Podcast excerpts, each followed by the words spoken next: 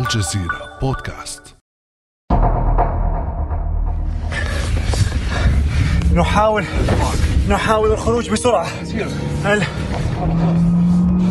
ال- الجيش الروسي اقترب من المكان لأكثر من ثلاثة كيلومترات. القذائف سقطت بالقرب منا مباشرة خلفنا. حتى أساسات الجيش الأوكراني بدأت تأخذ المواقع القتالية والآن نحن نخرج من أطراف بروفوري متجهين إلى آه، ال- العاصمة. على بعد 20 كيلومتر فقط. هذا صوت عمر الحاج مراسل الجزيرة في أوكرانيا. في هذه اللحظات يخرج عمر على عجل من منطقة اندلعت فيها مواجهة عسكرية بين القوات الأوكرانية والروسية. قبلها بدقائق كان عمر يحكي لنا تطورات معركة العاصمة كييف. بعد اشتعال الحرب في أوكرانيا الأخبار العاجلة لا تنتهي. خبر عاجل من شرق أوكرانيا وآخر من غربها حول كييف وبعيدا عنها أسماء مدن وقرى لم نسمع عنها من قبل. فهل تبدو الصورة مشوشة عندكم مستمعين؟ في هذه الحلقة نرافق عمر الحاج في تغطيته لمعركة كييف لينقل لنا تفاصيل ما يحصل الآن على الأرض.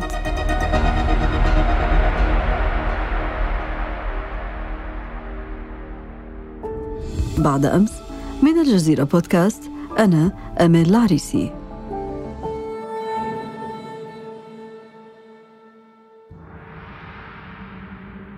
بينما كان العالم غارقا في التنبؤات أمر الرئيس الروسي فلاديمير بوتين ببدء الحرب على أوكرانيا قبل أكثر من أسبوعين يوم الرابع والعشرين من فبراير الماضي.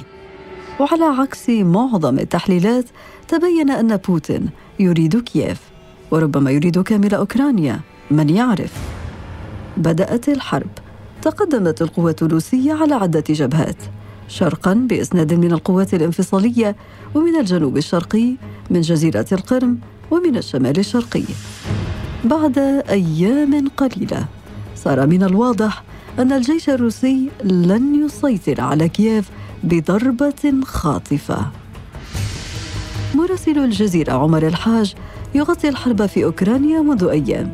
تمركز في العاصمة كييف وتجول في مدن أخرى مجاورة. يحكي لنا عمر عن التكتيكات العسكرية الروسية في الأيام الأولى من الحرب. حقيقة الروس ما ما استخدموا آه، الاستراتيجية العسكرية أو طريقة القتال التي استخدموها في شيشان مثلا أو حتى في سوريا. هي بعيدة كل البعد على الأقل في الأيام الأولى من تلك الطريقة. قد تسمعون صوت سيارة أو حديث سائقها باللغة الأوكرانية. كنا نتحدث مع عمر وهو في الطريق ليغطي جبهة قتال في شرق كييف.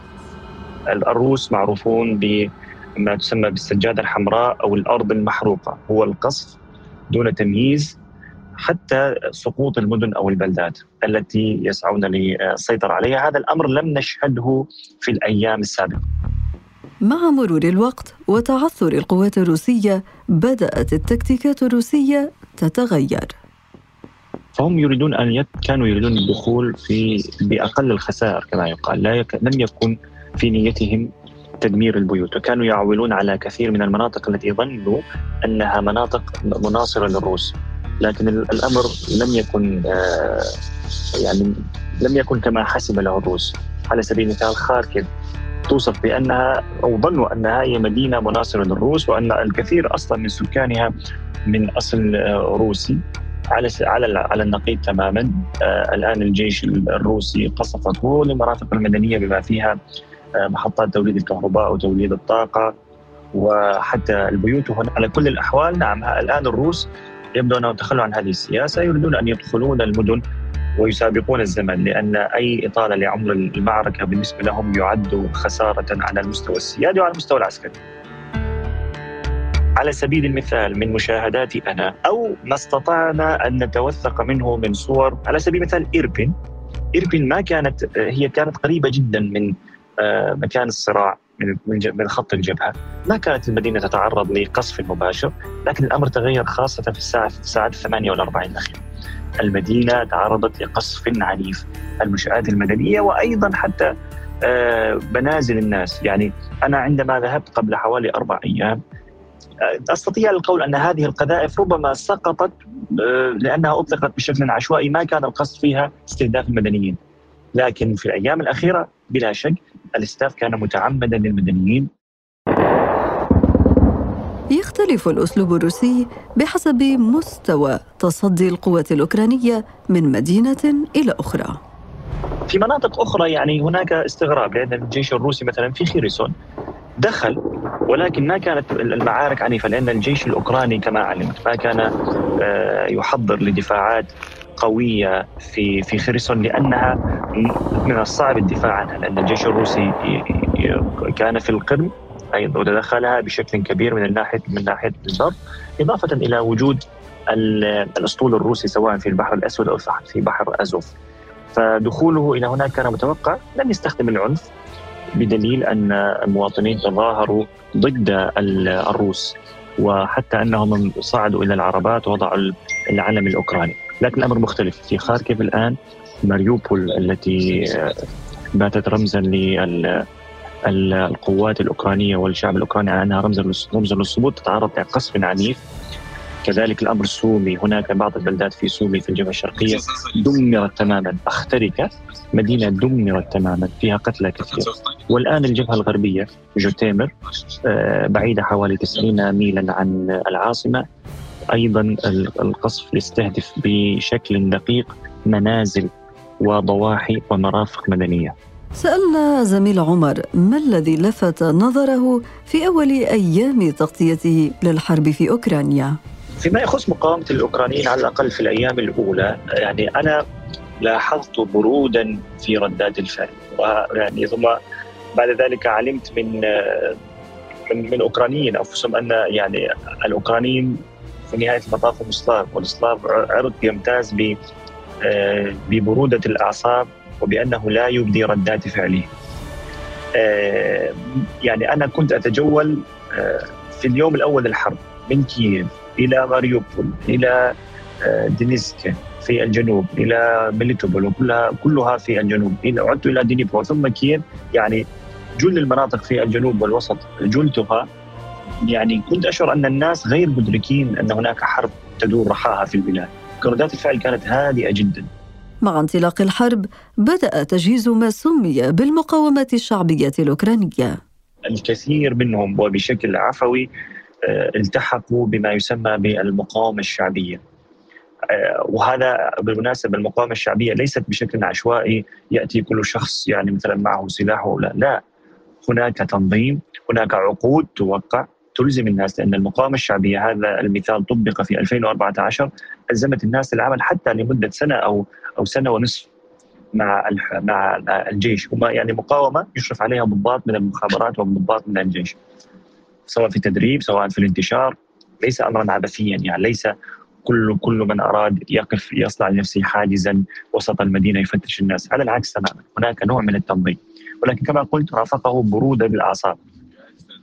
آه كنت إلى حد ما يعني مغتاظا منها آه ولكن يبدو أن هذه طبيعه طبيعة الأهالي هنا. آه التحقوا بشكل كبير يعني أستطيع القول أن أكثر من 200 أو حتى 300 ألف هذه الأرقام الرسمية التحقوا بهذه المقاومة آه، الشعبية والكل مصر يعني بعيدا عن الشعارات الكل مصر على المقاومة على الأقل من هؤلاء وأثبتوا وجودهم في الكثير من الجبهات بالمناسبة ولكن ما حدود ما يمكن لما يسمى المقاومة الشعبية الأوكرانية أن تنجزه؟ ما الذي يمكن تحقيقه؟ هذا يعود إلى أنواع الأسلحة التي آه، ستعطى لهؤلاء. يعني لا يمكن تدريب كل هؤلاء على الأسلحة المتطورة مثل مضادات الطائرات كالستينجر أو الدبابات كالجافلين. آه، مع العلم أن هناك الكثير منهم مدربين بالمناسبة كما ذكرت وشاركوا في حرب 2014 على كل الأحوال يعني عندما نتحدث عن 100 أو 200 ألف آه، جندي من المتطوعين منهم الكثير من أصحاب الخبرة. هذا ليس بالرقم القليل هذا يستطيع أن يوقف أرتالا إذا ما أعطي التسلح آه، التسليح المطلوب. الحرب الحضرية وحرب المدن. جيش نظامي يحارب في مناطق سكنية داخل المدن والقرى. جون سبنسر جنرال أمريكي متقاعد وأستاذ في دراسات الحرب الحضرية تحدث لقناة سي بي إس الأمريكية عن أهداف القوات الأوكرانية. For Ukraine, it's all about not losing. And rightfully so, they're defending... بالنسبة لأوكرانيا قوام الأمر هو ألا يخسروا. سيدافعون عن المناطق المأهولة حيث تكون لهم الأفضلية. Is just going to run over them. One showed not true just by on the will of them to fight.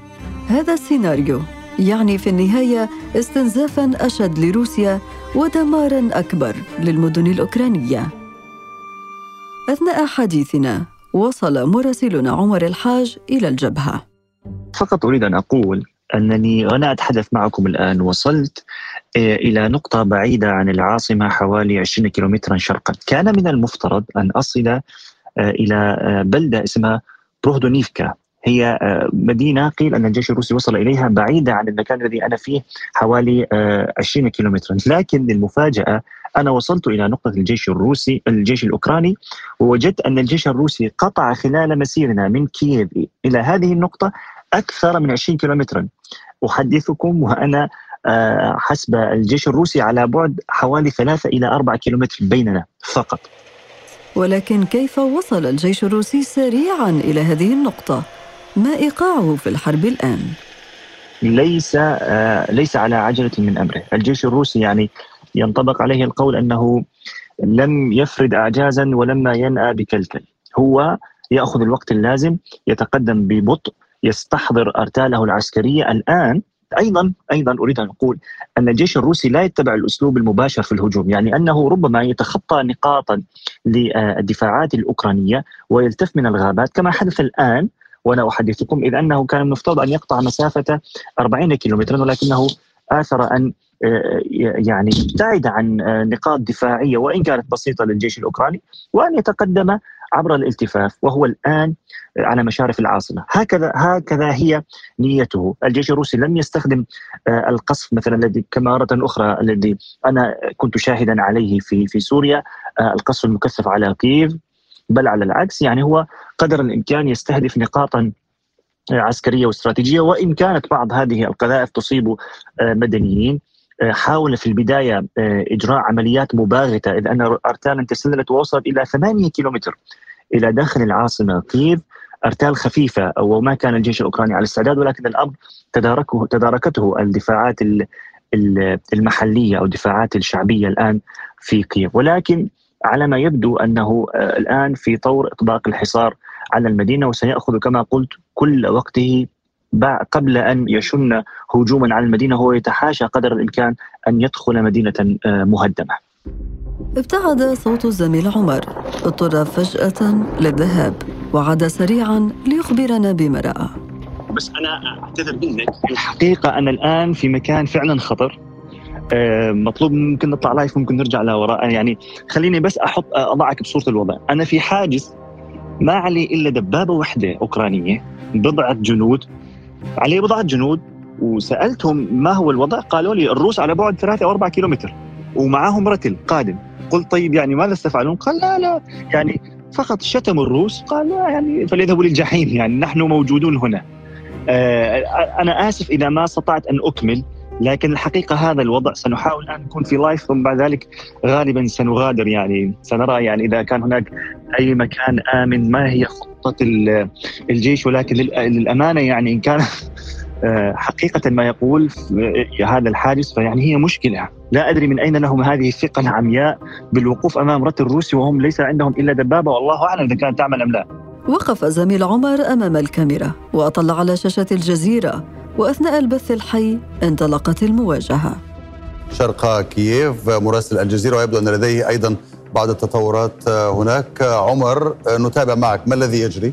أن الجيش الروسي لم يصل إلى بوهدونيفكا فقط بل إنه اعتبر بوهدونيفكا نقطة للتوسع بشكل أفقي وبدأ يحوز بعض البلدات. زيليسيا واحد. نعم نعم. زين زين تسمع. هذه أصوات الاشتباكات التي أتحدث عنها. الدبابات يعني من الجانبين كان هناك قصف. الآن المعركة يعني أستطيع القول أننا لا نبعد إلا أربعة أو ربما خمس كيلومترات. بعد عودة عمر سألناه عما رآه في كييف في الأيام الماضية. يعني ما لفت نظري كإنسان آه، في كييف أو في المناطق الأخرى قبل أن يلفت نظري كصحفي آه، يغطي حروب حقيقة أشياء آه، تثمن الأمر الأول هو موضوع الاصطفاف في الأدوار. يعني تجد الأوكرانيين في منذ منذ بداية أيام الحرب وحتى هذه الأيام التي أحدثكم فيها لا تجد أحدا آه، يعني يجتاز دورا أو يحاول أن يصل إلى مكان قبل قبل أي أحد، الجميع يصطف أدوار، آه، الحقيقة هناك ظاهرة هي ظاهرة اللصوص. اللصوص الذين يقبض عليهم أي من يحاول أن مثلا يدخل بيوتا يعرف أنها مهجرة آه، لا لا يؤخذ إلى مركز الشرطة ولا حتى يضرب ولا ولا يطبق بحقه أي آه، عقاب سوى التالي وهو برايي عقاب رادع يمسك به الجيش أو الرجال المدنية المدنية ثم يربطونه بشريط لاصق آه، أو ببعض الحبال إلى أحد اعمده الكهرباء وبالمناسبة الجو هنا ناقص تسعة وربما سالب تسعة تحت الصفر في بعض الأحيان ويبقى لساعات وربما ليوم. على حسب الجرم على حسب الأشياء التي سرقها ليكون عبرة ويكتب فوقه بالأوكرانية سارق. أخبرنا عمر عن علم غريب رآه أثناء تغطيته للحرب في أوكرانيا. شاهدت علامة غريبة على العلم الأوكراني كما تعلمون اللون الأزرق والأصفر. لكن شاهدت علما غريبا لونه أزرق وأحمر حتى أن درجة الأزرق ليس كالذي في العلم الأوكراني. عندما سألت فقالوا لي هذا علم جمهورية جمهورية أوكرانيا الغربية التي حاولت الاستقلال عن الاتحاد السوفيتي وكان هناك معارك شديدة جدا بينها وبين الاتحاد السوفيتي في بداية القرن آه، العشرين وقالوا أن الآن الناس يريدون آه، أن يرفعوا الهمم ويستذكروا تلك الثورة هم يسموهم يسمونها ثورة وأنها آه، دليل على مقاومة وأنفت الأوكرانيين فهم يستذكرون هذا هذه المقاومة برفع هذه الأعلام لرفع الحالة المعنوية للناس. وللعرب في أوكرانيا نصيب من الحرب.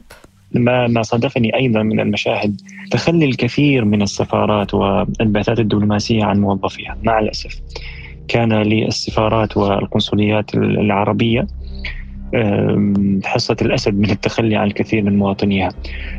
مئات الرسائل وصلتني من أناس لا أعرفهم عبر تويتر وأناس وصلوا إلى حسابي عبر فيسبوك. يسألونني أن آه، أتحدث عن هذه المأساة يسألونني أن آه، آه، يعني أن أوصل أصواتهم إلى سفاراتهم خاصة في خاركيف وأيضا في ماريوبول هذه المدينة التي كما ذكرت كانت فيها أشد المعارك. في الحرب مبكيات مضحكات يحكي لنا عمر إحداها.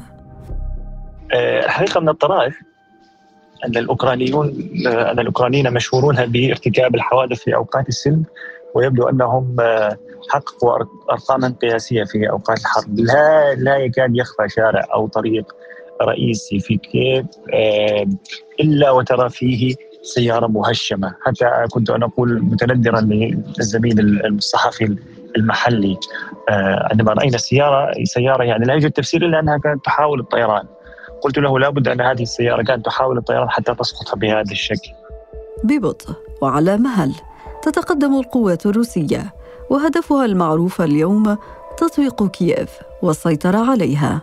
وزارة الدفاع الأوكرانية تستنجد منذرة بمحاولات جديدة للسيطرة على كييف، فهل هي مسألة وقت لا أكثر؟ وبأي كلفة سيدخلها الجيش الروسي؟ سنعرف أجوبة هذه الأسئلة قريبا. كان هذا بعد أمس.